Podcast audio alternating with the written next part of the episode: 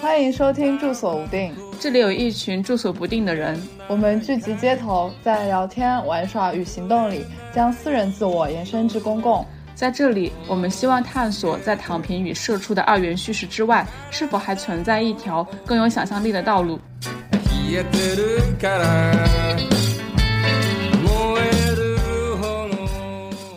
大家好，我是栗子。大家好，我是西枣。在我们住所无定的第一期播客，请到了朋友 Z 一起聊天。呃，要不 Z 简单介绍一下自己？啊，大家好，我是 Z，我是一个建筑师，然后也是两位主播的朋友。然后，嗯，我自己有一档播客叫《城市榆树》。今天，今天其实，呃，说是来做嘉宾，其实也算是一次串台节目了。其实是我想请两位主播在我的房间专题里面聊一聊他们的房间，对，但也非常有幸能够把这次串台作为这个驻守无定的第一期节目，嗯。好的，欢迎 Z。呃，那要不 Z 介绍一下房间系列吧？ OK，房间系列其实是我这个城市榆树在今年刚开始做的一个专题，在这个专题里面，我想采访一百个人，跟他们聊一聊他们的居住记忆。之所以用房间来概括这个专题呢，是我刚开始跟一个朋友聊天的时候，然后就其实是我们在聊《红楼梦》的时候，他说《红楼梦》里面这些嗯少爷太太呃少爷小姐们其实是搬进大观园里面之后，都有了一个自己的房间，然后他们把这个他们的房间的布置和陈设，啊其实反映了这些人的人物性格。当时呢，我们在这里面就发现了一组这个人和他的居所之间的这种关系，就人的性格呀、人的自我意识啊，包括人物的命运跟自己的房间之间都有着一种关系。然后这个在当时深深的启发了我，就让我想起来了我小时候自己的房间。它是就是我对那个房间的记忆，很多东西其实跟我现在的生活状态、跟我自己的性格、跟我后面的一些人生选择都是有关系的。然后我就开始想，哎，我能不能做一个系列去探索一下大家对房间的记忆，大家尤其是对自己小时候所拥有的第一个房间的一个记忆，然后这些记忆跟我们的生活状态、跟我们的自我意识之间有怎样的一个关系？所以说当时就想要做这么一个专题，后来。随着这个专题的深入，我发现如果把它定义到房间这个事情上有点狭窄了，然后我就把它进一步的扩展到了居住记忆，就是说可以是你小时候房间，可以是小时候你们一家人所居住的地方呀、你们的社区啊、你们那个城市啊都可以聊。通过这些，我想探索的其实就是居住记忆和人的自我意识和人的生活形式之间这么一个关系。对，大概就是这样。诶，那在这个房间系列里面，你平时会比较关心哪些核心问题，以及会从哪些方面去进行探讨呢？ OK OK，这这就是这些这些播客主要是跟我自己的朋友开始一一起录的，我因为我的朋友其其实情情况跟我都差不多，一般都是一些生活在大城市的年轻人，可能是租房居住，有的是刚刚组建自己的家庭，刚买了自己的房子。我现在录这个播客呢，一般会把它分成三个部分，就是一个部分呢聚焦于当下，就是我们现在的这个居住形式是什么样子的，它反映了我们当下的一个什么样的生活状态。然后第二部分呢，我会跟他们聊他们的童年，他们从小到大的居住记忆，然后这个居住记忆跟现在有怎么样的一个勾连。然后第三个部分呢，我会请他们来畅想一下自己未来想要居住在一个什么样的空间内，或者说是如果在没有这么多条件限制的情况下，我们应该就是我们会怎样组织自己的居所，怎么样去设计自己的居所，就大概会分这三个部分。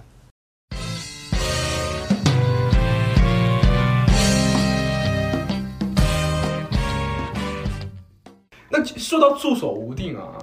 我就想问你们俩认为自己现在状态算是住所无定吗？我肯定算的，应该是大二时大二之后，那多少年啊？一九一八年，一八年之后没有在一个地方待超过十个月，然后所以我觉得这个状态已经很不定了。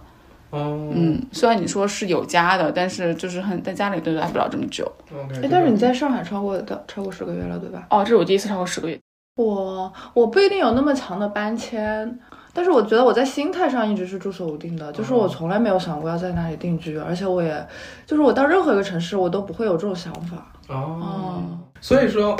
呃嗯，那个洗澡是在心理状态和时辰状态上都处于这种住所固定的感觉。像栗子呢，就可能会在一个地方稍微待的住的时间长一点，但是在心理上面感觉也是一种住所固定的状态。嗯，会有会有，特别是就虽然我在上海现在两年，但是就是我在租房子的时候，或者是我在找地方的时候，我不会觉得这个地方我会待很久，所以我的房子基本上就是没有特别多那些什么东西，有就可能有一些记被记的书吧呃 OK 但是我不会去买一些就是很贵或者那种大件什么的，就比较难搬的。嗯嗯嗯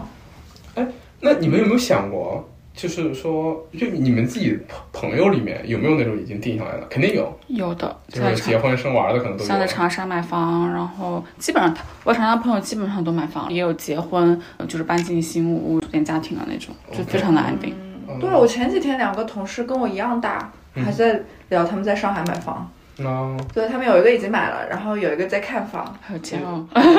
有哦煎熬。爸爸有 钱，所以啊，所以说，在你们看来，就是嗯，买房算是定下来一种一种一种标志吧，算是。嗯，买自己的房，且你会自住自住的房吧嗯？买自住的房，我觉得是的。的算是某种意义上，它是安定下来的。哦结婚也是啊，但我身嗯边，OK 结婚人也没有那么也不多多。哦， OK，哦，所以说你你们你们会这样去分辨自己这种状态的一些原因吗？就比如说，我现在没有定下来，是因为我没有买房或没有结婚之类的。嗯，我觉得也不是，我觉得是人生状态吧，嗯就是因为心态是因为我对我未你未来可能三年五年是完全没有完全的，就是没有确定的规划或者是状态的，或者我的规划只到三年，但他们的规划可能已经到十二十年一辈子了，嗯所以我觉得这个是一个重要的心理节点。嗯我也也是就是说，你们会觉得自己的生活状态还处在一个充满了不确定性和嗯，其他好多种可能性的一种状态下，我可以这么理解吗？嗯，就这这在这在我我的这个描述里面，听起来好像是一件好事啊。就就是说我生活还还还在一个固嗯定状态，嗯我觉得肯定是好事肯。定是好事。嗯 但在某种意义上，其实有的人他可能不喜欢这种状态，但他被迫卷入这种状态的也有的，嗯比如说我，嗯对对对为为什么叫被迫卷入？ 就是我其实还蛮想安定下来的，这不是没机会安定下来吗？ 没啊机原来会你是没蛮想安定下来，没看机不会出来呀对啊，没机我。会是指哪种就是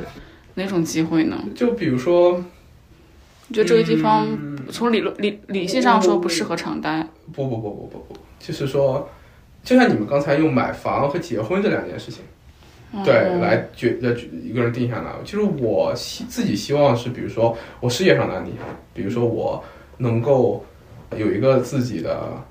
建筑事务所，这想想的有点大了，但嗯是我就是我想要想要去把自己的一个事情构构建起来，就一个更这个长更远、长期更长远的长远的一。对个对计划。嗯这更长远的一句话，不是在给别人打工，或者是现在现在这样有一搭没一搭的干干干这种小活儿，嗯，这种状态，那么没办法嘛，就是我必须要为那个东西积累。这这个种还状是态也差不多。哎，但是我觉得就是还有一种，就是你是大概知道你这辈子要做什么事情吗？嗯，对啊，就是建筑这个事情嘛。对啊，所以就这个也算是一种很长期的啊，这也心算，态。但但是是它但是跟住所没有挂钩那倒不是住所，嗯但是你看你在建筑上面，嗯你你我比如说我会有个想法，啊。就比如说我一定有了一个自己的事务所之后，我才自己算算算定下来。比如说我注册了一个自己的事务所，然后我有了一个小，哪怕它只是个工位儿。我在那边办公，然后，然后我这个事业开始一连起来。但现在呢，我还没进入到那个状态，我还在为那个东西做准备。嗯嗯这种准备的过程就给我一种非常不定的感觉，就是我需要在大公司打工一段时间积累这个经验，然后在小地方待一段时间积累那个经验，嗯去学各种去怎么样去，就是就这种这种状态。其实我觉得跟你们有点像啊，比如说你们也算是有自己想要长期做的事情，嗯对，可能不是不像我这么具体，但肯定算是有，嗯，但是你们也在为他做准备嘛。我觉得这可能是嗯不定的一个点。感觉是住所无定更像是一个人生状态的界定，积心累理积状累的，对心心理状态的一个界定。对我觉得其实跟有没有房、结不结婚关系倒不是很大，对，对我们觉得来结说。婚那个关系还挺大的。就比如说，我觉得我要有一段长期亲密关系的话，我也算定下来。但我觉得长期亲密关系，我还蛮想进入到一段长期亲密你说关系。长期亲密关系你也想定下来，就是但是物这个理定上和定下来嘛，和和你那种心态上的定又是不一样的，对吧？就就是是说会，我我他应该是没办法弥补你没开之事前务我所这件事吧？不，当当然没办法。 但是这这这两个是平行的，他们俩就是说互不影响。对，啊嗯但是我记得我跟栗子以前聊过，嗯，对，就是你说你是不想太进入长期长期关系的，对我说哎，我这是是想， 不能让我所有的对象。 我要剪掉，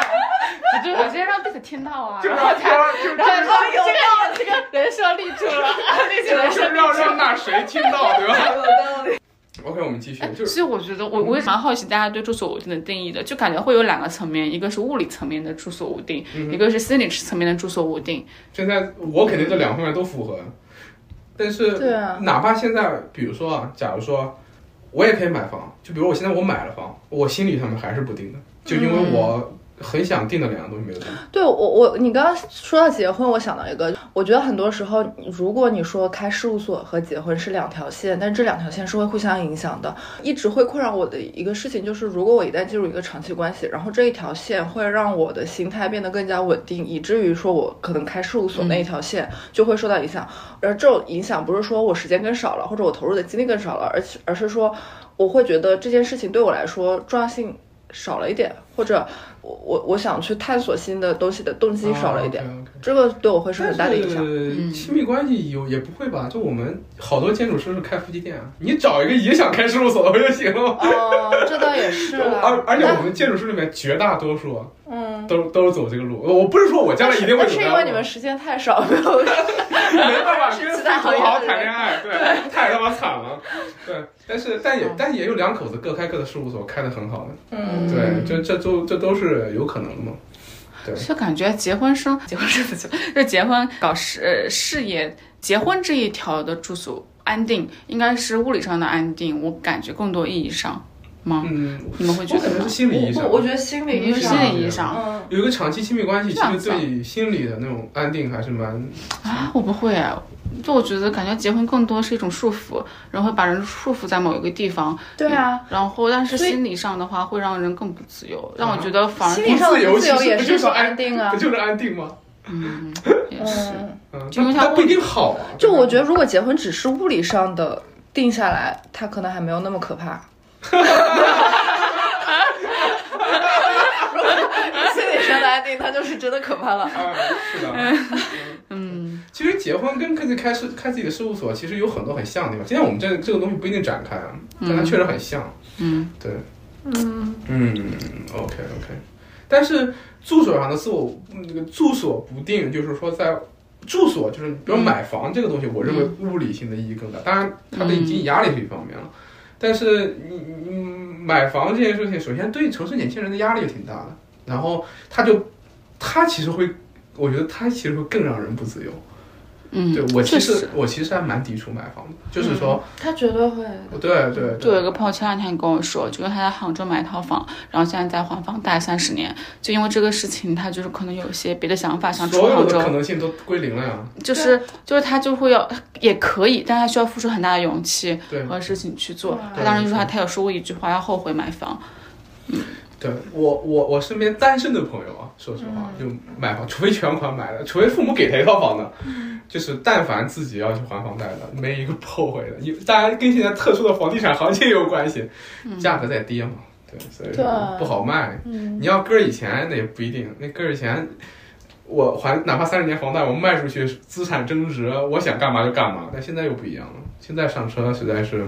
嗯。对，这种我觉得买房的时候是要计算自由成本的，对啊就是你除了资金投入，看之后会涨会跌，你还要计算这这这十几年，就是他会把一部分自由拿掉，对然后你嗯会因为失去这部分自由，不去选择做一些事情，对自由成本这个东西挺好玩。这个成本其实很嗯大的。嗯发明了一个新概念， 确实，因为我感觉很多时可候以在写篇的是论文了。就刚刚我们在衡量什么你要不要结婚，要不要怎么样的时候啊，其实都是在我们这在潜意识里衡量，它对我自由的影响。对，对，就是我们之前买那个随性飞那个事情，我啊对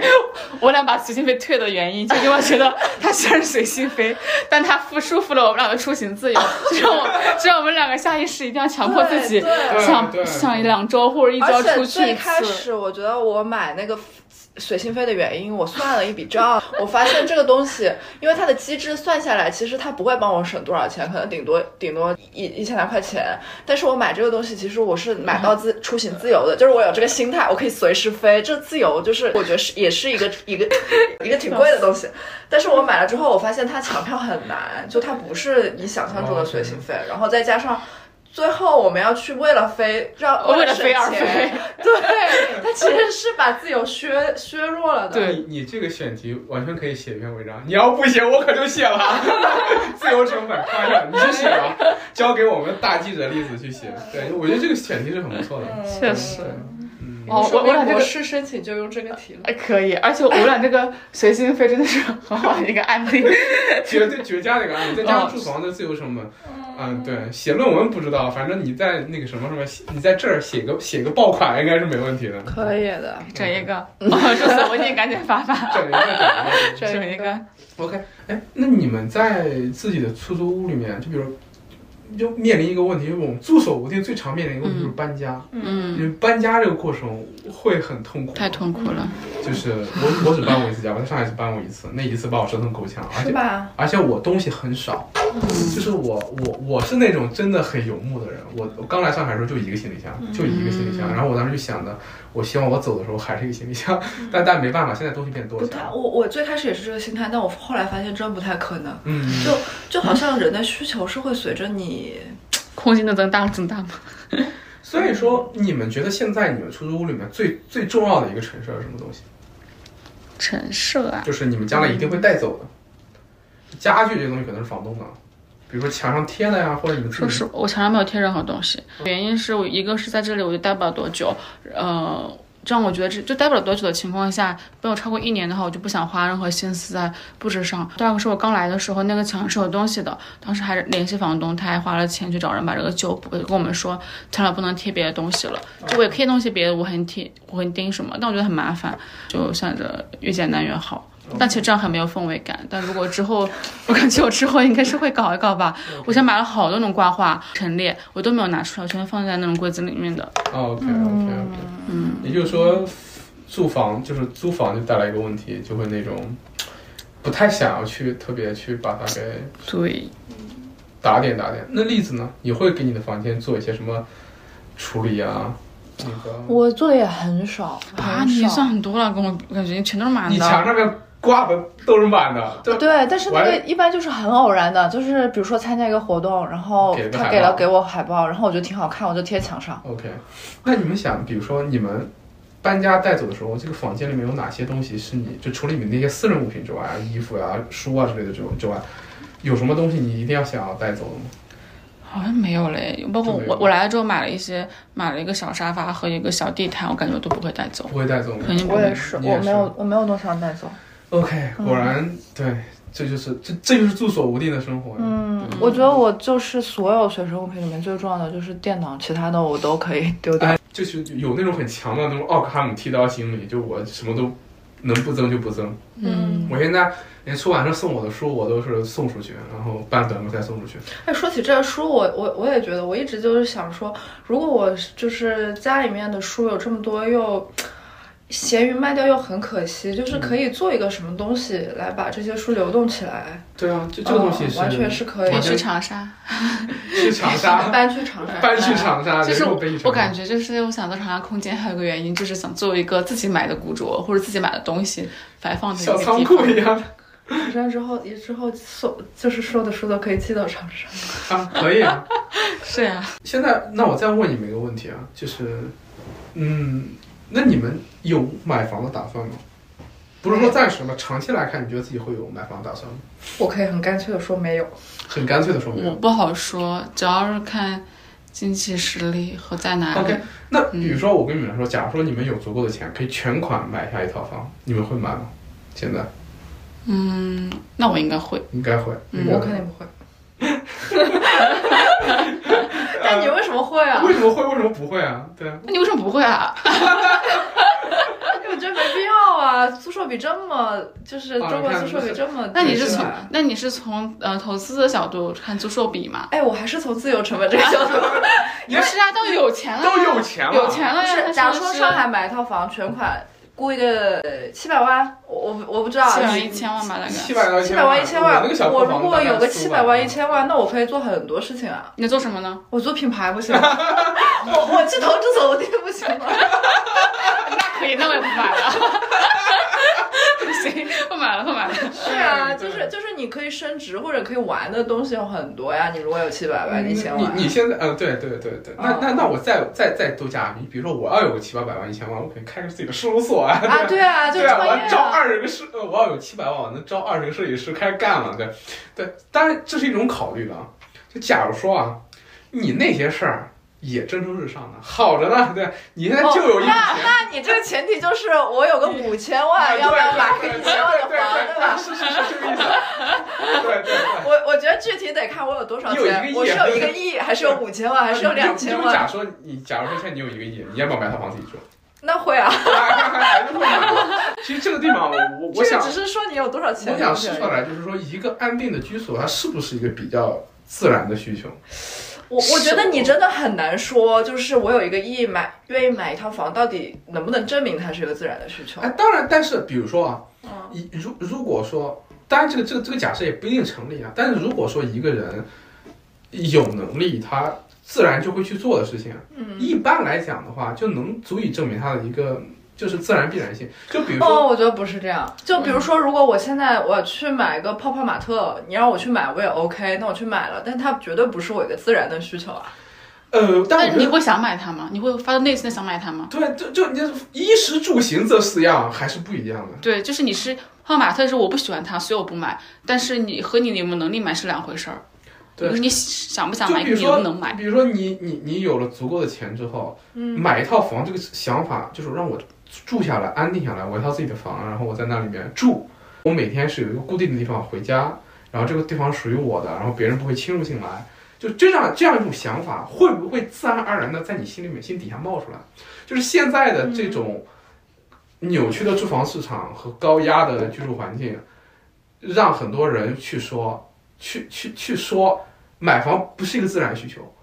我觉得我说，我觉得虽然这种说法很解气啊，很能气开嗯发商。当然，现在开发商都倒成那样了，也没必要气他们了。但是我过去一直觉得这种这种这种气话其实也蛮蛮惨的，嗯，就是因为在我看来，有一个自己的住住所不被打扰的住所，其实还是个蛮自然的需求。我觉得是蛮自然的，嗯就是嗯，呃，另另外一个就是有没有一个不被打扰的住所和买不买它房？是不是你的私有财产，我觉得又是两件事。当然，这个东西呢，我们就是诸兽同权这种事情呢，嗯对这个这个我们我们在谈嘛，因为这个东西，那、如果诸兽同权了，那租房跟买房就没区别了。但问题是在我们这个地方它有区别啊，对吧？对啊，对啊在我对啊们当下的这个社会环境下，你想获得一个那样的东西，几乎说可以说只有买房这一个方案，嗯，对吧？几乎可以这么说。所以说，我觉得这个还是可以探讨一下的。我我至少觉得它还是个蛮自然的需求。嗯，我觉得这需求是自然的，我呃但是现在先没方买式。，对，纯粹是因为没没没有那么多钱。对，嗯你说咬咬牙能买吗？也能买，但是我真的没必要。就是你说那个自由成本，嗯，当然如果把那个自由成本拿掉了，这个自然需求还是会浮现在你心里面的嘛。嗯，我觉得还是会的，而且其实每个人的比例不太一样。就比如说我可呃能，对，就我可能一亿，然后我去买个一千万的房，我觉得 OK。但有的人可能三千万就会愿意去花一千万买对啊个对啊房但是你就看每个人看的那个估重比值不一样。但你像像你这样的人，都会觉得它蛮自然的出现在心里面的。哦嗯我觉得这还蛮能说明问题的，至少嗯对吧？？蛮能说明问题的，而且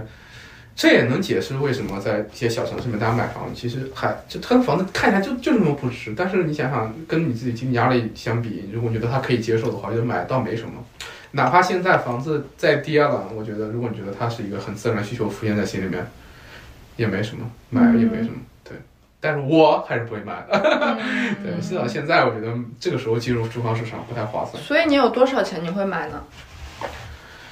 我首先我不会买特别大，这个东西我觉得最后可以再聊。你看嗯你问我这个问题，就比如说如果我自己一个人住的话，我我我清楚的计算过，就是三十五平左右，我就可以过得很舒服。我觉得我也差不多，我对也差不多是三十。然后如果我有了另一半的话，如果我们不想要小孩的话，五十平我们俩也可以活得很舒服。嗯我作为一个设计师，我有这种，我我有这种，我有这种，我有这种信心吧，可以说。那呃我会评估，比如说这三十五。我三十五平和五十平，我会买在哪里？我觉得肯定会买在上海， 因为我觉得在在国内的话，最宜居的地方可能就是上海。对，然后可以买的话，那我会买在哪儿？然后比如说，我可能不会买到太市中心，因为我觉得那个地方太吵，而且好房子不多，房屋质量和年限也很很成问题。我也不会买到太郊区，那我心里面大概会有一个有一个我我想法一个地带，就比如说我家那边附近，包括呃像像我工作的地方附近，就愚园路再往北一点，普陀边界兰陵那边是我比较喜欢的地方，就离市区不是很远，骑自行车七八公里那种地方。那在这种地方买个三十平到四十平的房子，其实压力也不大吧，嗯，三五百万。三五百万，三五百万，对。然后，那如果三五百万可以买的话，我觉得我心里的预期来讲，就是说，如果我能，嗯，全款买下来，就比如说我有个三五百万的积蓄的话，有个三五百万的积蓄，就是前提是不贷款的话，我就可以去买。嗯，对就是我觉得，因为它是个自然需求嘛，对。嗯然后我我也没有那种，但前提是我开完一个事务所之后还剩下三五百万， 就有钱还是先可着事务所用的。对对对，确对实差不多。对，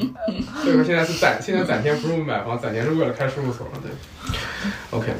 差不多是这个样子。嗯，那你那你是一个亿才会买？哎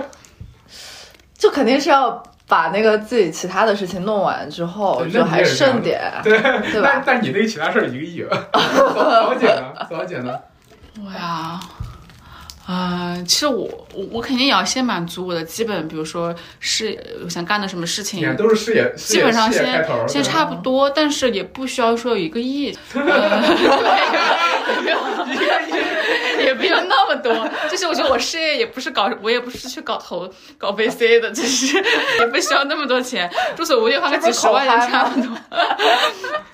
就怎么说，就是我觉得我的别的需求差不多了，然后谦虚 了。然后然后房子其实对我还蛮重要的，但我买房的话，可能也就是也不能光纯为了住，就是我还是。还是是买到一个相对就肯定会学规划出来的，就你还是要买到一个相对这个城市有有保值价值的地保值价值嗯的地段和城市，就不说它升值吧，然后你住上去有 安全感。在上海基本上，你在上海万上海万华内买，基本上都不会太有跌的风险。嗯，话又说回来，其实这里就就想提出来，就是我们国家的房价确实是导致我们我们年轻人丧失活力的很大原因。很大原确因，实我甚至觉得房价是维稳的一种手段。它嗯，对，也让这个国家失去了活力嘛。你看，嗯，像很多年轻人就要面对这个抉择，就比如我只有这三五百万，我是给他开一个事务所，对买个房子对，像咱们这几个，算是一方面家里面比较开明的，第二是自己爱欲比较强的吧，就是说我们会有很强的想法，就是说那我可着我的想要做的事情来。其实很多人，很多年轻人，他可能一念之差呀、就觉得那我买个房子喽，尤其是在前几年房子那个飙涨的时候，嗯那是一种诱惑的，那是一种诱惑的。那其实到现在，比如说，我我很多身边的朋友，他们开了事务所，他们还会跟我说，当年我这笔钱如果不是用来买房的话，或者当年这笔钱用来买房的同学，他们已经财务自由了。他们就会觉得我我辛辛苦苦做了这么多年房设计，然后其实也也没什么，但是最后用一句话来安慰自己，让我有我的作品。 然后看到我的作品之后，我还很开心。对，但是就今年这两年，因为房地产行业崩塌了嘛，就我在跟我的搭档，我们俩做设计的时候，我们俩就特开心，就说你看。我我我就问他，你打算把打算不买房？我说不买房啊。他说我要有这笔钱，我肯定往我这个事务所里面投啊。我这个投资回报比比 A 股、比房市现在都要好。他他会有这种信心，他有就是说我有这三五百万，我投在我自己的事业上面，我有信心，它会更好，而不是说会被旁边的这个房价的飙涨给给压过去。对，我觉得过去几十年的房价的飙涨，其实当然一方面拉动了实体经济，在某种意义上，但另外一方面也压制了年轻人的创造力和爱欲。嗯。确实，但现在我觉得更多是比烂吧，就是房地产和实业哪个烂的 更多？实业可能没有烂这么快，所以就觉得有信心多一点。嗯，嗯，反正也经济大环境嘛，也对，不是其一实个现行在业的就问是题比了。嗯烂的过程中，实体经济也在烂，但烂的没有房地产快，房地产经济烂到底啊。嗯，其实这这反而让我身边那些，尤其是怎么说没结婚的朋友，没结婚的这个时候真的是一种特权 privilege，、就是那个，嗯就因为他没结婚，就因为他又在这个三十岁上下的年纪，就是因为房地产这玩意儿又崩了，让他们觉得，哎，我就有这笔钱，我就不想买房，他反而就开始拿这笔钱想着，哎，我是不是可以往我自己想要做的事情上投一投了？就反而有这种想法，但不多啊，不能代表所有的人，但我身边有这么一些人，嗯，比如说我原来这笔钱想着买房的，后来一看发现，我操，都这样了， 那我不如对吧，盘个店啊，或者说是自己好好搞一搞，或者说那我。往投资一下自己啊之类的，反而有这种想法，或者瑞瑞， 对啊，对，嗯嗯，还挺好的，对，所以嗯不过说我我我还蛮惊讶，发现上海摇号的人还是好多啊。这样吗？哦，就排都排那当然，那当然，因为上海，因为因为因为上海的那个新房的限价，导致它比那市场价价压太低了。哦，是这样子啊、对啊，你想你你要能摇到摇到那一套，很一一仍仍然可以直接套出来几百万上千万。哦，嗯，对啊，所以说我现在我这个名额真的是很宝贵， 行走的一千万现在我也是，但我没有一千万的首付拿出来去买房。你哦是你是摇到了是吧？不是啊我我我说我我有摇号资格。哦哦哦，嗯我对就我有个朋友，她是上海女女生嘛，然后她就别人找她假结婚，这样吗直接给她八十万。对啊，然后去摇号。 对嗯啊，也也会有人来找我呀，我拒绝，哦 不建议大家模仿啊。所以我觉结得，婚这个事儿啊，还是要好好的那个什么就，我觉得他真的法律愿意，风险还是挺大的。确实就是他愿意结婚，给你给钱，这个这个人这种人也很少。她啊对她要非常熟，呃，你要非常熟才行。对，回到居住这件事情来讲，我们现在当然是有这种驻守无定的状态，但是我们也是有过没有过非驻守无定的状态的。比如说我们上大学之前，应该还是相对比较稳定的啊。嗯所以说，你们对居住这件事情有的记忆是什么样子的？就比如说，你们可以分享一下自己童年住在什么样的地方，或者有什么样的居住记忆吗？对，嗯，呀，我想想，嗯对，或者我可以问一些更具体的问题。嗯我们直接从从城市开始说，比如你们可以说一说你自己家在哪里，这样。例子，我在长沙长大，在长沙哪里？ 感觉还是长沙一人个儿呃 long story。我在 我在长沙，对嗯，对啊，城里人儿，呃对，省城，我们省城，省城的，省城人儿。我们小时候进城，进省城还是要花一点时间的。 哦，嗯对，哎，你小时候搬过，一直住在那个老火车站那边吗？你真在是。长沙老火车站附近，哇，嗯很好的嗯地段。对，你小时候搬过几次家？我小时候我从来没搬过家，真的没住在哪搬个地过啊方？我们一直住在那块儿，哇，哇从你记事起因为那算是单位房，啊就。单位房。然后我我爸就是在那个单位里面上班，那你可以说说你家住那个大概有多大啊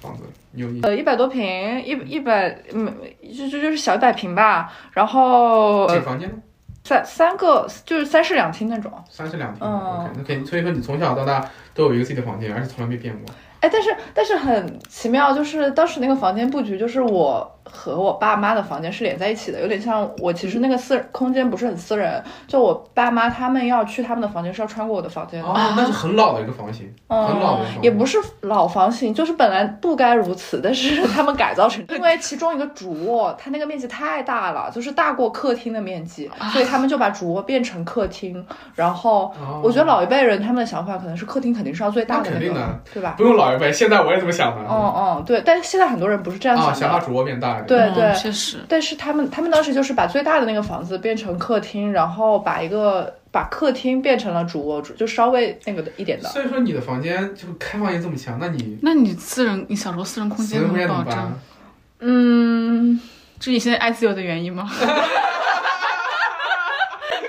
而且就话筒递给你， 从来没有自由过，十八岁之前。小姐，真的就是结十八岁，十八岁之后我就马上把那个房间我调要去整你了家搬到另一个房间，哦因为我需要一个隔绝的房间，就我没有办法说中间这到十八，我你我以为忍到了十八岁吗？就、啊，一直到十八岁，就一直到我高考毕业之后，我才把那哦个才搬到另一个房间里哇，去。好惨！在这里我是要跟我爸妈说的是吗，对我我我刚想问，我要去你家的话，我岂不是要？没有没有，那个房间后来就空出来了，哦，然后然后可以做衣帽间。对我当时，我小时候好像没有这么强的意识，你高中你初高中都没有嗯初高吗？中都没有吗？对啊，你小学就还你好。对，小学当然还好，你到初高中的时候，青春期的时候，叛逆期，我我原来一。我看到栗子的时候，我以为栗子的叛逆期肯定会非常猛烈，那个想到 在家跟妈一起住， 跟爸妈一起住，好可怕，好可怕！觉得跟对对是颠覆的想象。颠覆了我对酷酷酷的栗子的笑死。想象。呃，哎，我我我现在回想起来，我觉得这件事情真的很奇怪，就是我当时 没有没有觉得有什么问 题，因为我可能不知道，就是我没有跟别人对比过，或者我从来没有住过一个封闭式的房间，啊以至于说哦我我就在那个房间，我觉得 OK， ，OK。而且我我爸他睡得特别晚，他每天可能三四点钟才睡觉，然后我我妈反正就是就直接睡睡了嘛，而且有个窗帘就拉上，然后把关上，所以就就整 个就觉得好像还好，那你小时候你在你那个房间待的时间多吗？就是比如说你一天待待在那个时间里面多吗？啊好像也不多对吧？你周末就是喜欢出去玩儿那种，还是在家里面宅着那种？啊，出一般出去 玩啊啊，就在房自己房间里面确实待的不多，那你在你房间里面最多的场景是什么样的？就是在书桌上看 书。看书、写作业。哇作业，原来是以前栗子姐的想象，对，栗子酷我怎么回其实其实日子姐每天在家里，只会区第一酷姐，不，长宁第一酷姐，是做题家，栗子姐妹俩是个做题家，伤心了呢。但是因为不我不在能让学校待的时间特别长，不能让 date 们听到。我也没有听到。我在学校待的时间特别长，就我在家的时间可能就这也确没实有，特别多。嗯，国南学校应该都很对，就是你晚自习回家已经九十点了呀，嗯，对吧？嗯，所以说你那个房间陈设什么样子的？城市就是一张床，嗯哼，然后一个书桌，嗯哼其实还挺大的那个房间，二十二十多平吧。哇哦，然后，嗯，它没有门儿，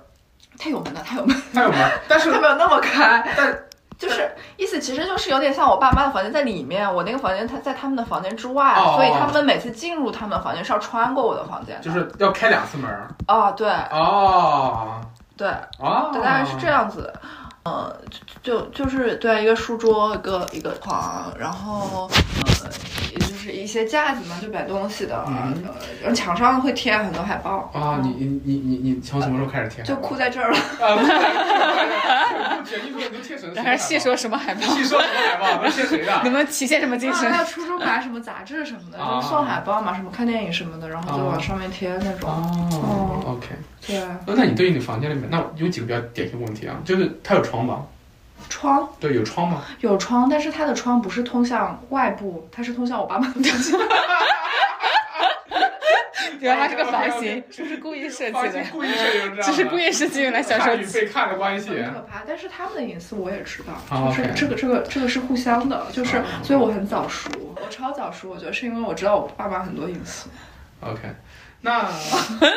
意味深长的眼神。意味深长的眼神。然后，那你房间里面，比如说你陈设是你自己做，呃，是是你自己决定的，还是你爸妈就是？就就肯定是他们决定的，因为我我搬进去的时候我还嗯但很小，但海报还是你决定的吗？啊就是对后来对，你就后来的一些贴贴的是是。是我自己，那那你房间里面主主打主打色是什么颜色嗯还是我我觉得木头比较多吧 OK，嗯大家都这么说木质的那种，对嗯，OK OK，对，那你有给自己房间添置过什么东西吗？其实没有哎，就是海报、书比较小的东西吧。嗯嗯嗯，然后一些一些一些小装饰什么的，但是 OK 你要说大件就真真没有。哦，很神奇。哦，就我我觉得我可能再来，我想一想，我可能大学毕业之前，我对于自己住在什么地方的要求非常非常低，就我只要有一张床我就能睡，嗯然后包括我出去旅行啊什么的，我我住的那种地方都是那种大大通铺，然后情情侣侣的那那种种。想要的只有自由。也不是，就是就是我对懂于你这种生活条件要求很低，哎，我好奇，你现在会觉得高一些吗？就是我会高会高。我大学的时候也是到处住住青旅住沙发，但我现在就完全不行了，就我现在就有一点，哦对对我觉得对就有点对，我也觉得就是很累了，就是是是是到年纪对了，我我其实就是这种感觉，我就真的是这种想过感这觉。个问题，嗯，我也一段时间我反真思想过过，这个问题，就是我嗯我我会在想，一个是可能是我精力不够了，我需要睡得好，嗯然后睡对得好我就需要私人空间，另外一个是我因为我知道私人空间的生活是什么样的，所以我就没有 办法 在。好心酸的是，好心酸的发言，哦我终于吃过见过了。我就我就不能再接受说，就是也可以接受，但是我住八个人一间的房间，我还是会觉没有之前那么舒服的。对，嗯就总有一种不自由，就是反而会有一种不自由的感觉。啊，对，嗯真的是 OK 这样，那我不知道，我到现在还是 还是那样打是工吧过。？你还是一样的，是 吧？呃，对我倒没有，我不知道，可能是因为因为什么我也不知道，可能因为人就这样。但是，但是我我我会觉得大风户对我最大阻碍是觉得很累，睡完之后对是我我我我我倒没有，我沾床即化那种人。哦，但你确实精力比我们好很多。嗯，啊确实，，哦这样吗好吧，嗯，可能可能有这个原因，对。嗯，就很奇怪，以前的好像精力用不完，不是也不是用不完，我那会儿精力身体也一般，但是感觉对嗯、对住宿条件好像对我的生活不会有特别大的影响，嗯哼就好像只要它便宜，嗯它能住，对，然后就已经 OK 了。主主要是便宜，那好像主要是图便对，宜，主要不对便宜，便宜便的宜便便宜的这个点要远远盖过去任何一个特质。对，真的嗯真的是这样的。但现在我们好住像过最便宜的是多多便宜啊！嗯二十一张床位啊！哦，我差在不多大理住过这种。我在我当时二十一张床位在扬州住的，哦，都很便宜。对我在我在大理那边住的也很便宜，但大理那时候我是在疫情那时候去的，都便宜。嗯那个时候我住青旅也是掏二十块钱一个床位的房间住进去之后一看就我一人儿，啊啊啊！对 然后然后然后那个青旅还是一个民宿里面的唯一一个多人间，嗯，然后然后就住的很爽了。但是嗯，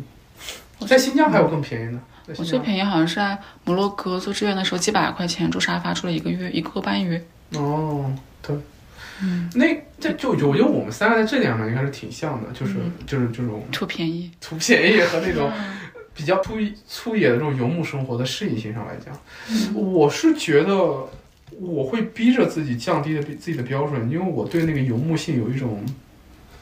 执念。哎，我也会，我也会。对对对，嗯就是觉得那种东西是是自由，嗯，嗯就是你你你越对你越提高自己的适应对性，你对生活要求越高，你就你就越不自由嘛。对对对这对，种感觉很强的。其实就是就是，我觉得人的精力是有限的。你如果分割到对生活要求上，你另外一部分的精力就会少对，少很而且多。客观上来讲，你的要求越高，你选的就越少嘛。对哎对对对对，是就这样是的就是，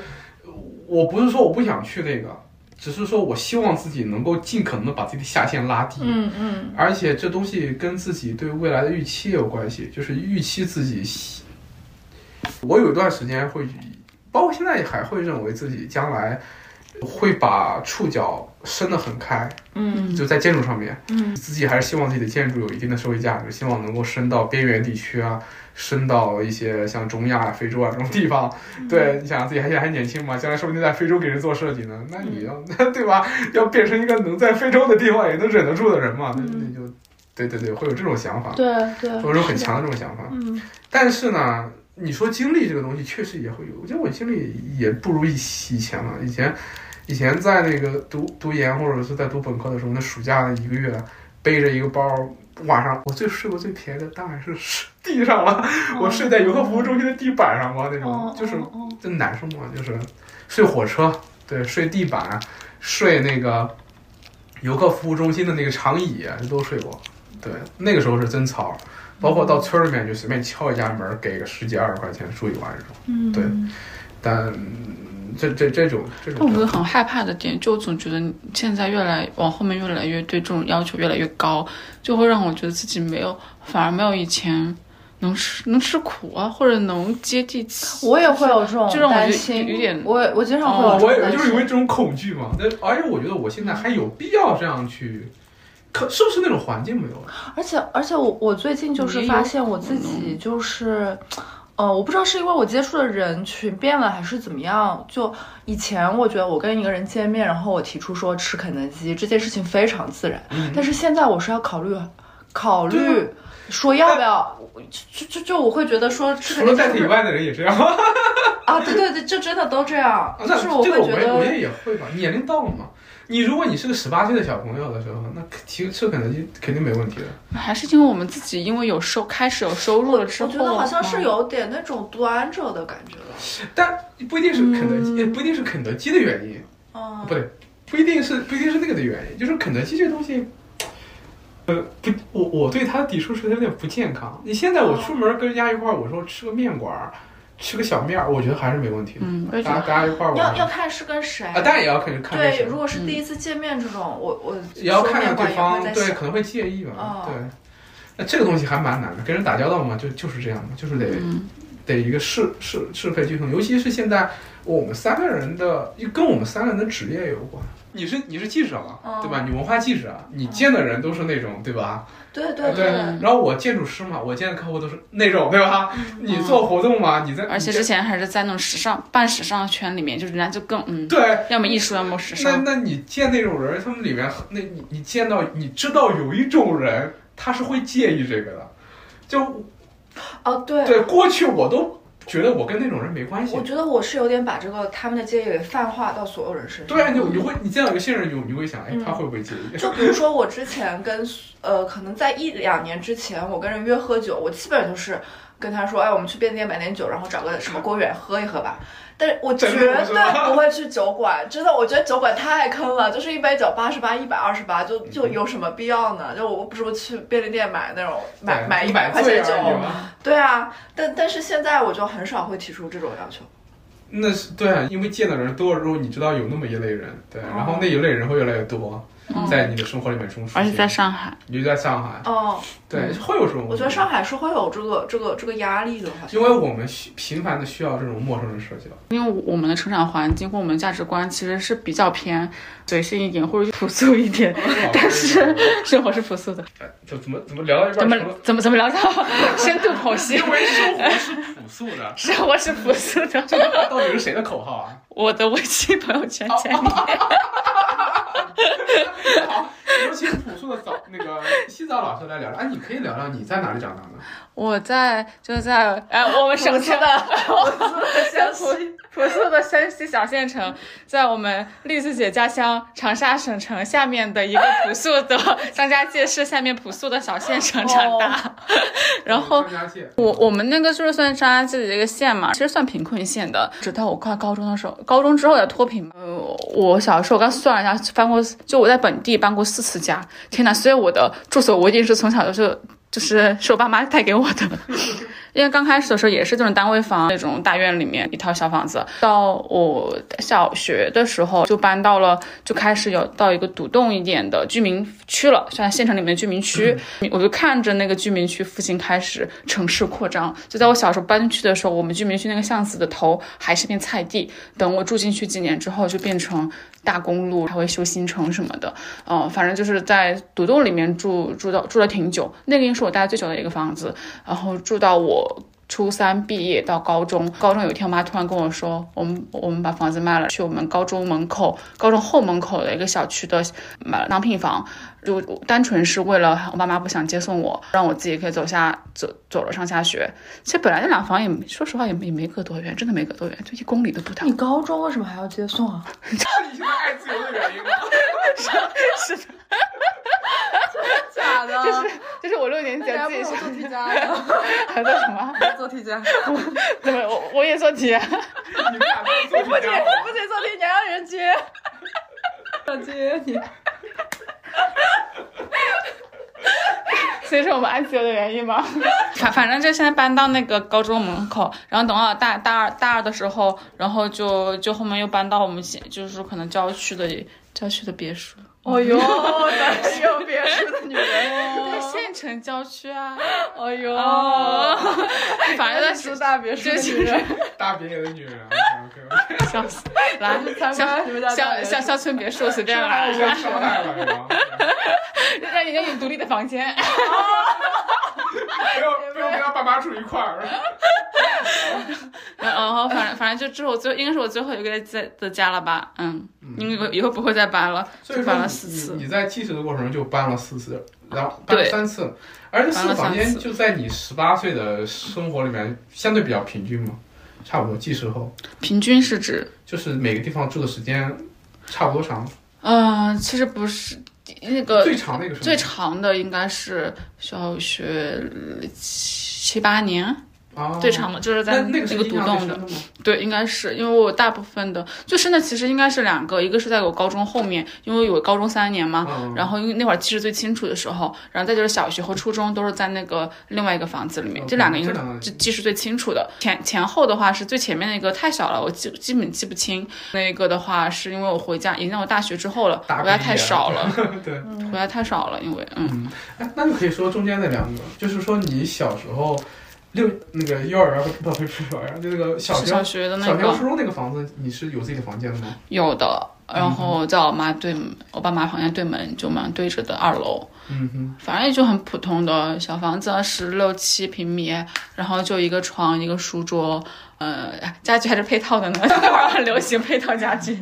就是啊，是对吧是的吗不是，是还真不是木质，我都忘，反正是白的那种很普通的一些小孩儿会用的床啊这种的 OK，OK 床柜。那那你在那个房间里面印象最深的是在干嘛？就是一般在会在房间里面干嘛？感觉分两个阶段，一个是分小学在纯玩儿的时候，就会夏天的话可能把床挪一挪，还能打个地铺，然后可能有朋友会来我家，哦就是我们会在那边玩儿，然后打游戏会在那个里面开空调，因为省空调费嘛，小空房间小一点会省空调费。好像我玩的更多的时间是在那个里面，直到后面有电脑了之后，可能会去二楼客厅玩电脑，嗯然后到到他初中就学学 学业压力会重一点之后，就上学就做题啊， 然后就开始就是做题，就开始做。题做题家，然后就上就做做作业，然后自己玩儿，然后都在房间里面，就不是很喜欢在客厅了。嗯，初中开始叛逆了吗？初中就开始叛逆了，你叛逆的好早 啊！啊，你们不是初中开始叛逆的吗？我是初中，男生可能晚一点，我高中才开始叛逆。是吧？我我高中好像差不就多。我这种人，一看叛逆也叛逆不到哪去了， 就我比较乖那种。小初二跟两都位在都在叛逆， 怎么个叛逆你法？你要怎么定义叛逆呢？就是哪哪不爽啊如果是跟我爸妈关系变僵，我是从初中开始一直到现在的。 啊！我也是，虽然变僵，孩子住在一个房间里。 但我应该是从变僵，应该是从初一到高三。就是但我高跨三整，个我这大两个学学我也很僵哎。我大学好很多了，因为大学不回去了，根本就。我大学根本在家里不待过超过一个月的但。是但是你平时跟他们沟通，我我也不会跟他们说很多事情。哦，你说这个点，我沟通我比缓和很关键的一个点，一个是高考毕业，一个是我从从国外交换回来那一年，因为可能在国外突然意识到亲情的可贵，然后然后就真的那一年很转很很大的转变，就当我回来正好我家里搬新房子了，空间也更大了，你干的事情你在家里能陪爸妈干的事情会更多，然后我发就是会融入爸妈的圈子，但就是我。最后一个那个房子是我爸，因为那个邻就是邻居都很熟的一个状态，就可能整个小区大家都很多人都认识，是我爸妈的一个熟人圈。这个时候我才真正介入他们的哦社交生活，你怕才打麻将干嘛的？对，呃，我根本不打麻将，就是就我就我爸妈他们会来家里打麻将，或者他们去别的家里打麻将，就还会互相会之间互相吃饭，但以前是不会的。以前我们哦那种居以前住的环境就是很很传哦统中国式的那种你们你们就相当于对说最后搬到了一个一个熟人社区，对对高端熟人社区大别嗯野，对，也不用嗯大别，反正差不就是会更熟人社熟人社区一点。嗯、那个时候好像跟妈妈关系会更缓和。啊，你看一个好的社区可以让嗯真家的里面的孩子是 跟的爸妈的关系缓那和。我觉得蛮有嗯趣的，但是但是我我感觉我从小住的那个地方也很熟人社区，但它不是那种，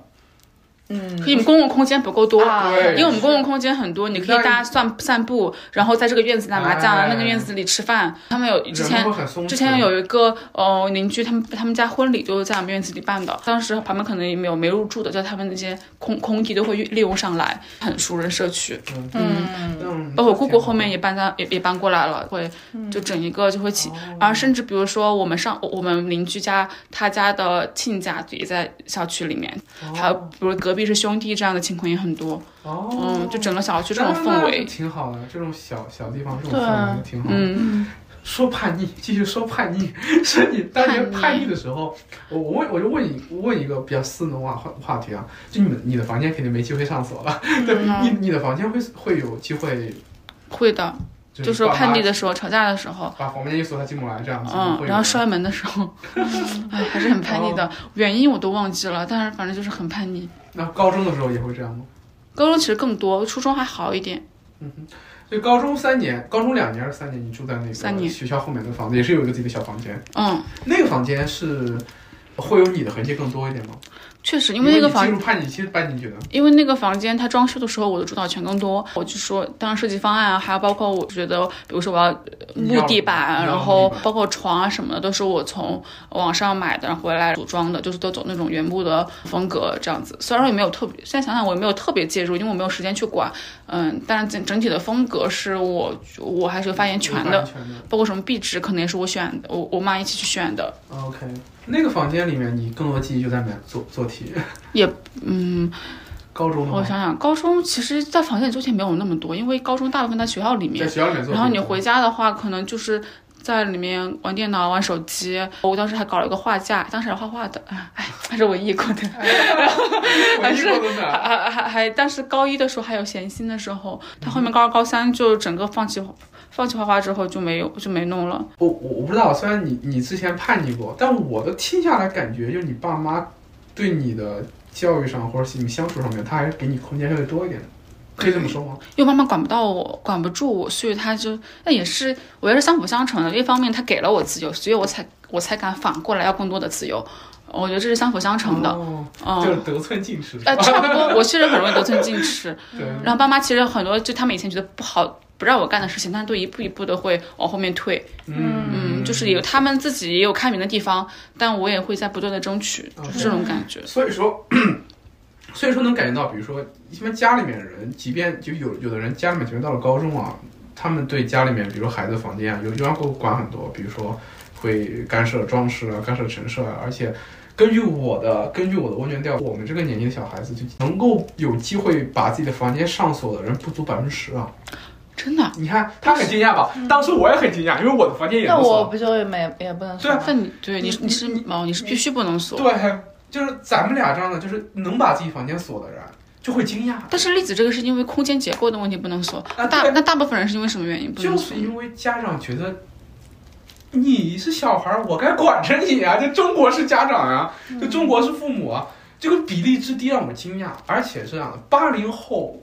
几乎为零，就是八零后能锁自己房间的，而且这还不是说小地方啊，理工城这种 的，嗯就说就没这个概念，就是包括在上海的八零后，他们说没这个概念，而且上海比较特殊，上海因为人均住房面积本来就小。我觉然得后我也是没这个概念了，以前然后，然后，嗯然后，然后，像我们九零后，九零后里面就有了，开始有一部分了，嗯，也是那种生活方式极其西化的家长哦，才会有这个意识给小孩这个权利，是啊，还有一部分呢，小孩自己争过来的，啊哦，我应该是属于这一部还有一分。部分是自己争过来的，这个比例是极低的。所以说你，你但凡问一个人说他家他房间有自己上锁，就是而且锁起来之后，即便父母吵架的时候，他也没办法夺门而入，这种情况呢，都是极少极少。那吵架了都不锁门，那怎么办呢？这这就是中国可怜小孩可怜的地方。你可以想象，如果吵架了不锁门，其实你会随时被随时会进来，只有然后对你只进有入。嗯只有离家出走一条路了。对， 所以说所以说就是我我我我感觉，你比如说，你觉得你现在的一些比较随性的，不是不是随性，我我我不是我我不不知道下定义不太好啊。我是在说，你就比如说，嗯，因为因为早姐给我一种人比较松弛的感觉，你觉得嗯这种松弛感跟你小时候父母给你一些空间有关系吗？嗯，你有感觉到自己这种松弛感吗？应该也，我觉得我倒不是对自己的松弛，我只是对外界的松弛，对就是我没有办法受忍受有一个人会来规，我肯定是有被规训的，是不能，可能爸妈肯定都有有影响的，社会都有影响，但是我会有意识的会去。反抗这个，我也不会觉得某个人说的话我一定要听，或者是这个规则我一定要遵守，可能是来自于爸妈给我的自由吧。对，哦吃过见过了，就是就像你说嗯的，有我自己的独立空间了。嗯，因为我觉得，觉得它是居住居住环境下的这种记忆，就是比如说你在家里面有更多自己私人空间，有更多自己私人空间的小朋友们，长大之后的这种感觉还是不一样的。对，但不不能完全决定，当然跟家庭的阶级啊、身份啊各种方面，你出去之后，社会还有这这在对你进行一套规训。但是但是那个，我觉得觉得觉得也蛮重要的，蛮有意思的。有种潜移默化的影响吧，也会影响到后来，后来我去就是我们去再再住房什么的影响。不过现在我不能接受去住青旅，很大部分原因也是觉得私人，我觉得青旅你住一两天可以，但稍微长一点我就忍受不了，没有私人空间。对，所以说你看，刚才你说到嗯你家后面居住那个非常温馨的社区，嗯那种社区感给人感觉还挺好的。嗯那栗子小时候住的那个单位院儿，应该也是一个熟人社区。啊算是熟人社区那个时候社区给你的感觉是什么样子的？嗯，长沙老火车站附近。就反而我会很不喜欢那个地方，因为我觉得就是，呃，一个是我跟我爸他们那边的熟人就接触很少吧，而且他们都那个就是同事啊什么东西的，我嗯，我就会有本能的排斥。哦嗯，然后，然后你进到那个院子里面，你是会觉得自己的一举一动是被人看着的。你看，这这个地方我，我其实想掉下书袋，不是掉嗯下书袋，就是想引到一个我们在中国经常被讨论的问题。嗯我们经常讨论说，我们中国人边界感不强。嗯就是你嗯，经常去侵入到别人的边界中去，然后这种边界这种边界感不强，会给我们带来很大的这种打扰的感觉，让我们很抵触这个。过去我们一直都认为这个边界感问题是说我们私人空间太少了，我们给给人的私人空间太少了，然后怎么怎么怎么样，我们会有对他这种说法吗？呃我们会说中国人没有这种叫什么群体界限啊，这种批判会越来越多。我我是完全不认这一套的。就现在，因为因为反对这个，很多人要强调说我的自己的空间很重要，我自己空间严格的神圣不受侵犯，然后我要把自己给保护在一个我能通过我的某种方式去框出来的一个私人空间里面。但但你看那个洗澡刚才说的那种情况，就是如果还是一个熟人社区，我把我把空间拉大，我中间有了缓冲的公共空间，嗯我们把一些必要的相处。放在那个合宜的公共空间里面去，它瞬间就变得不一样了。所以说，中国到底是因为这个群体界限不明呢，还是因为有一只手把那个公共空间给压到没有了的，才会让你不爽呢？就我们要把这个原因找清楚。就比如说，我们打触到别人的冒犯的时候，我们第一反应可能不是那个人想要冒犯你，可能是就真的没办法，真的本来如果这个空间足够大的话，你们是可以相安无事和松弛的相处的。但是什么东西让这个空间变得没这么大了呢？这个我觉得还是值得值得去研究和探讨的。那么这个具体可以去听我的建筑碎片谈系列。 对对对，我认为缺乏公共空间其实是我们这个这是一个社会问题，不是个建筑学问题，这嗯是，个社会问题。是的。最近我在看在看一系列的公，就是中国的公共空间问题嘛，不管是商业里的，还是市区里的，还是更广阔的区域，就真的那些公共区域也没有被真正利用起来。那就最后我问你们俩一个，我们这个我这个系列的一个关门话题啊，如果啊没有任何条件的限制，嗯哼，你们将来希望自己居住在一个什么样的地方？什么样的就是从最大的尺度，比如说我想居住在哪个国家、哪个城市，呃自己看过这么多，经历过这么多，走过这么多，哪个城市觉得啊，如果有一天我决定要定下来，然后这个地方是愿意我度过余生的，在这里面，你希望自己在什么样的，比如说哪个街上面、哪个社区啊，或者一个什么样的环境下，有个什么样的房子，房子有多大，这样可以想象一下，说一说。就可能自己学城市学的原因吧，就我对整个居住环境要求，已经是建立在嗯、比较成熟的现很成熟的现代化城市下的。嗯哼，呃，比如说，我觉比如得对标上海，就上海类。似于上海，可能伦敦这一种，东京这一种，嗯然后可能因为这样，它就是。这城市它除了公共设施这些很就很基础的东西之外，就可能最重要的还是人的多样性和流动性，还有本身的文化性。然后这样的话，我在这个地方居住，可能我我我可以在这个地方让我觉得三十年、四十年不会觉得逆反，就就就嗯就是很容易会想要变动嘛。但我觉得上海对我的感觉，上海是我住到目前为止还没唯你一一个让我觉得我可以再继续住下去，但只是因为别的原因我要离开而已。嗯，这个还是蛮重要的，所以我是一个很很主张现代城市化的 一个没关系一一个，就是建立在那个什么雅雅各布建雅各布斯他们那种、那嗯种城市观念里面的，你想在生活在这样的城市的市区还是郊区呢？肯定是逛市区，尤其是离他我想住到老老老街区 OK 不管它是更新过的还是没更新过的都是可以的。嗯、就是老街区人口密度会相对大一点，然后活动密度要大一点。嗯，再一个呢，可能对空间的话，嗯。我是觉得，其实面积我倒没有很确定，哎可能四一个人就四你们刚说，我觉得四五十差不多，人多一点的话，但如果最好，我是希望能和朋友一起一起住。如果如果是没有，嗯，比如说是没有结婚之类的话，我跟朋友是是肯定需要人一起合结了租的嗯婚。也可以跟朋友一块儿住。对，也是可以的。就是反正我觉得是，要么就一个，这这个这我都 OK，我就一个人或者是和非常亲密的人一起住都可以。但我们一定要有独立的房间，然后要有很大的公共空间。公公共空间的话，我更就觉得对阳光还有那种绿植，然后就是可能阳光、绿植、木木质嗯哼的东西，这些元素会比较重要。嗯哼，嗯，比如说，嗯，你看我，我觉得，我觉得，我觉得西岛这个还还蛮神奇的。就我我我聊了那么多朋友，嗯，第一个第一个在在在这个环节里面，嗯，提到了这种 co living 的，你是第一个， Living 你是第一个， 你是第一个。就之之前好多人都是，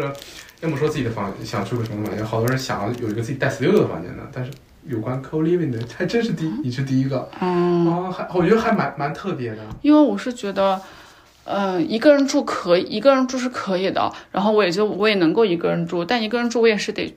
但我觉得人是肯定需要支持的，情感支持的，嗯，这很 NFP 啊，嗯，但我觉得这个支持就是这，就包括我觉得结婚了之后，我觉得就是需要两个独立的房间，对但是它但是公，所以我觉得公共空间的重要性，这公共空间会让你，你可以一个人待这个公共空间，你也可以邀请朋友过来，你也可以跟你的 co-living 的呃伙伴一起享用这个地方。就不是之前有个段子嘛，就会说你定给朋友画过这样的大饼，以后一起以后一起住， 然后大家互相都画过这种饼，但最后能一起住的人到底有多少，真的是不好说。不好其说。实我觉得几乎是很难的，但我觉得这个理想还是要有的。对，嗯，而且之后怎么去养老，我觉得就朋友之间养老是更现实的问对，题。然后一群朋友能够有一个合一的公共空间，然后经常一起聚，真的是很对，难要方便很多，就包括我俩之前也聊过，我们如果在如果我留在上海的话，我们可能会把选择把住所我一定把搬到上海，我们租一个三室两厅，我俩就是我我们俩共共同 cover 那个公共就多出来那个房间，然后去做一个什么事情，其实这种嗯这是是最好的更状态理想的状态更理想的。对，对对，这也是而且 co 回来之 living 的后你们还话，是可以办的，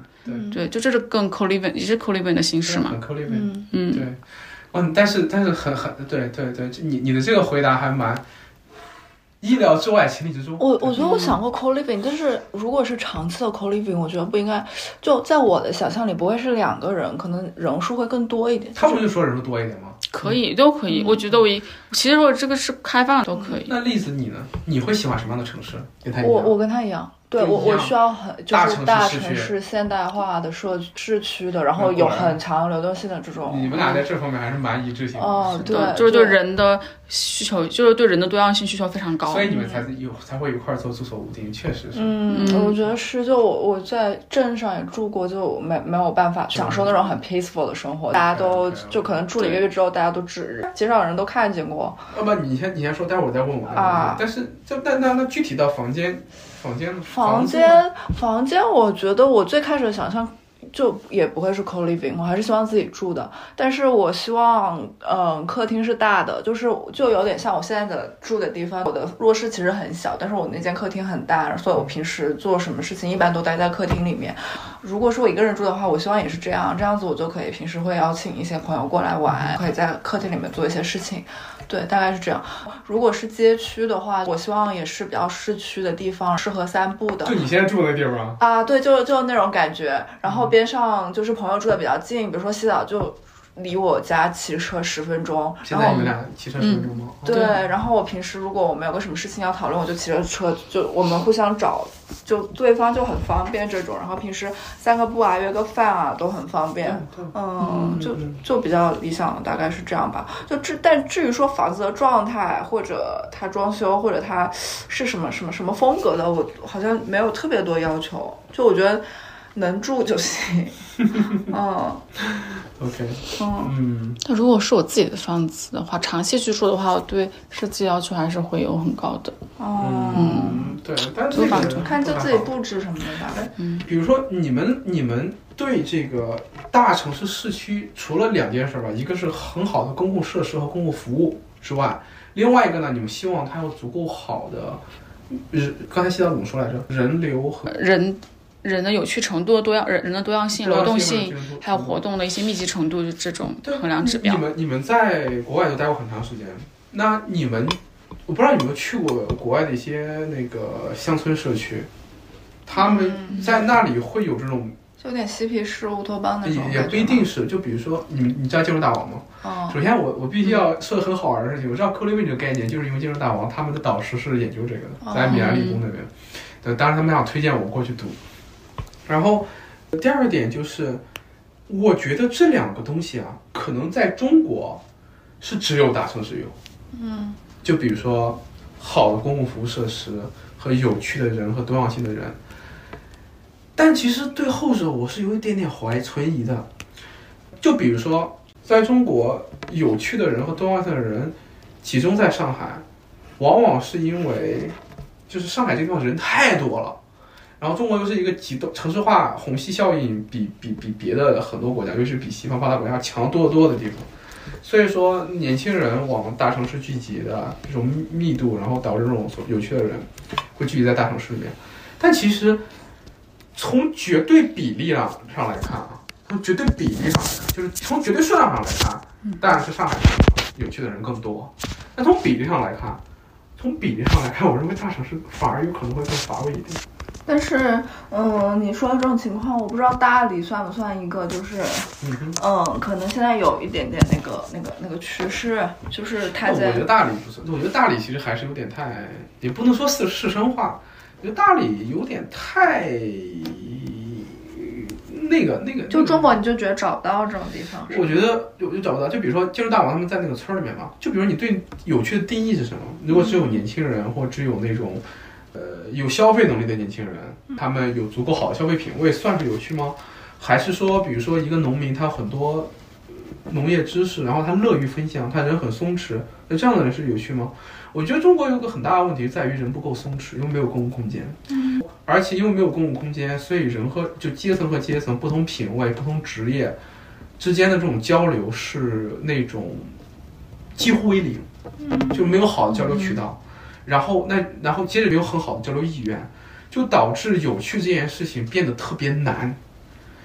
一个人以以如果我们说浪漫一点的话，那可能每个人都是有趣的，就看他愿不愿意分享自己有趣那一面。那一个农民他知道谷物的生长方式，然后一个裁缝他知道怎么样去做出来一件好的衣服，然后一个养猪养牛的人他有很多事情可以分享，但在国内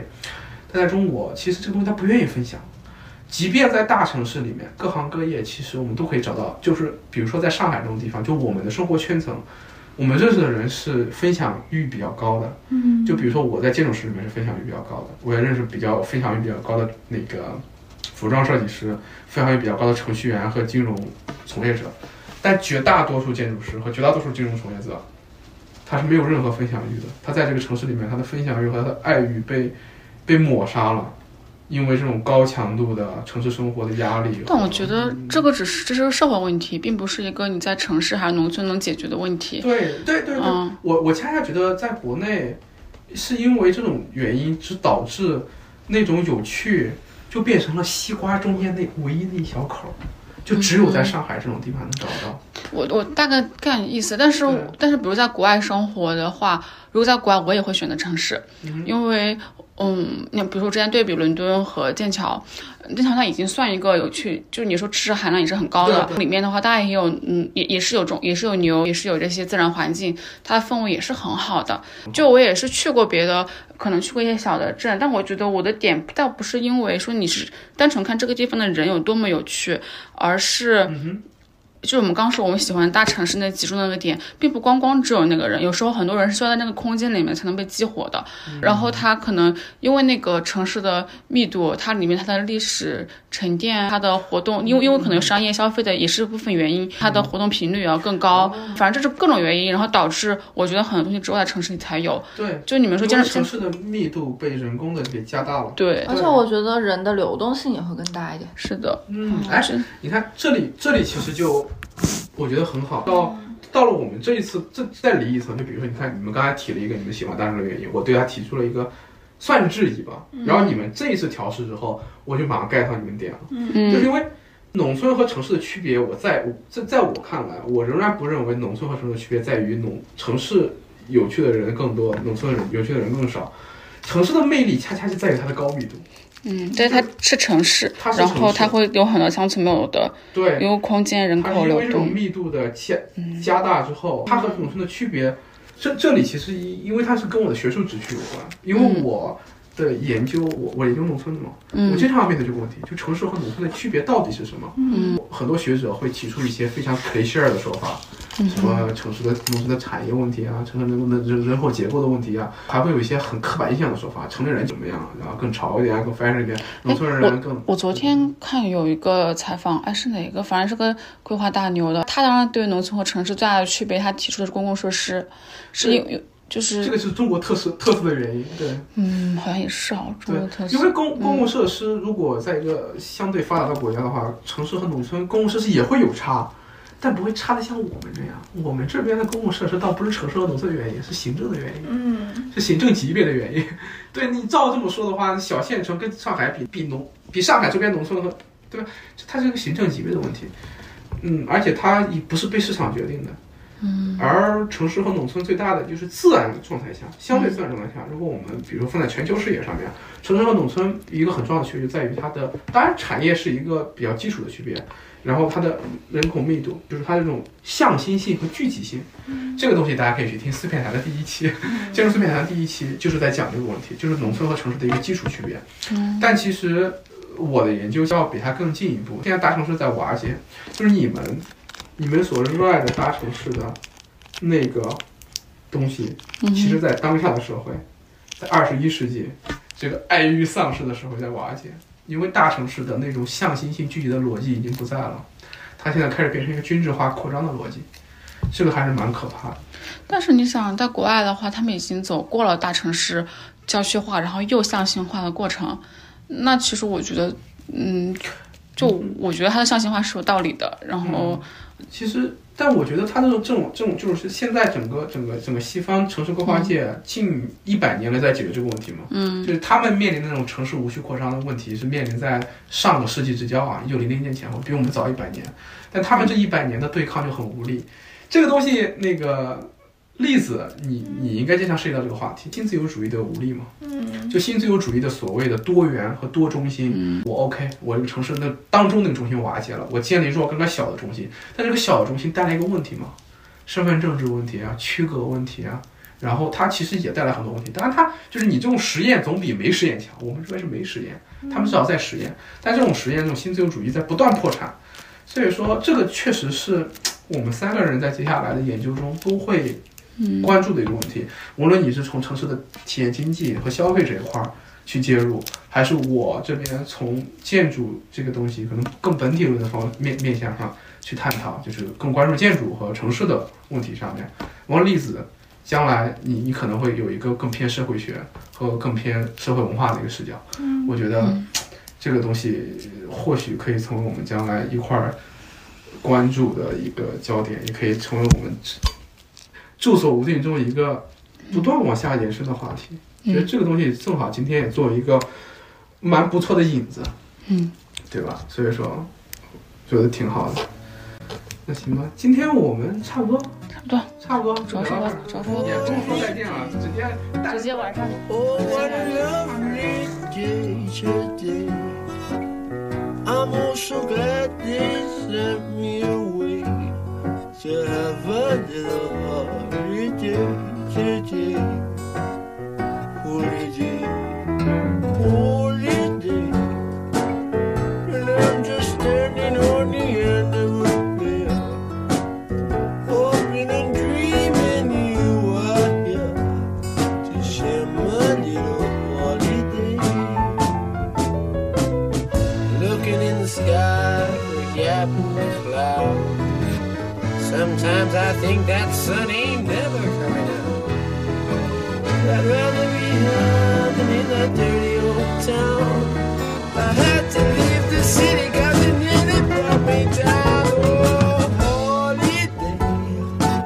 Oh, what a lovely day today. I think I'll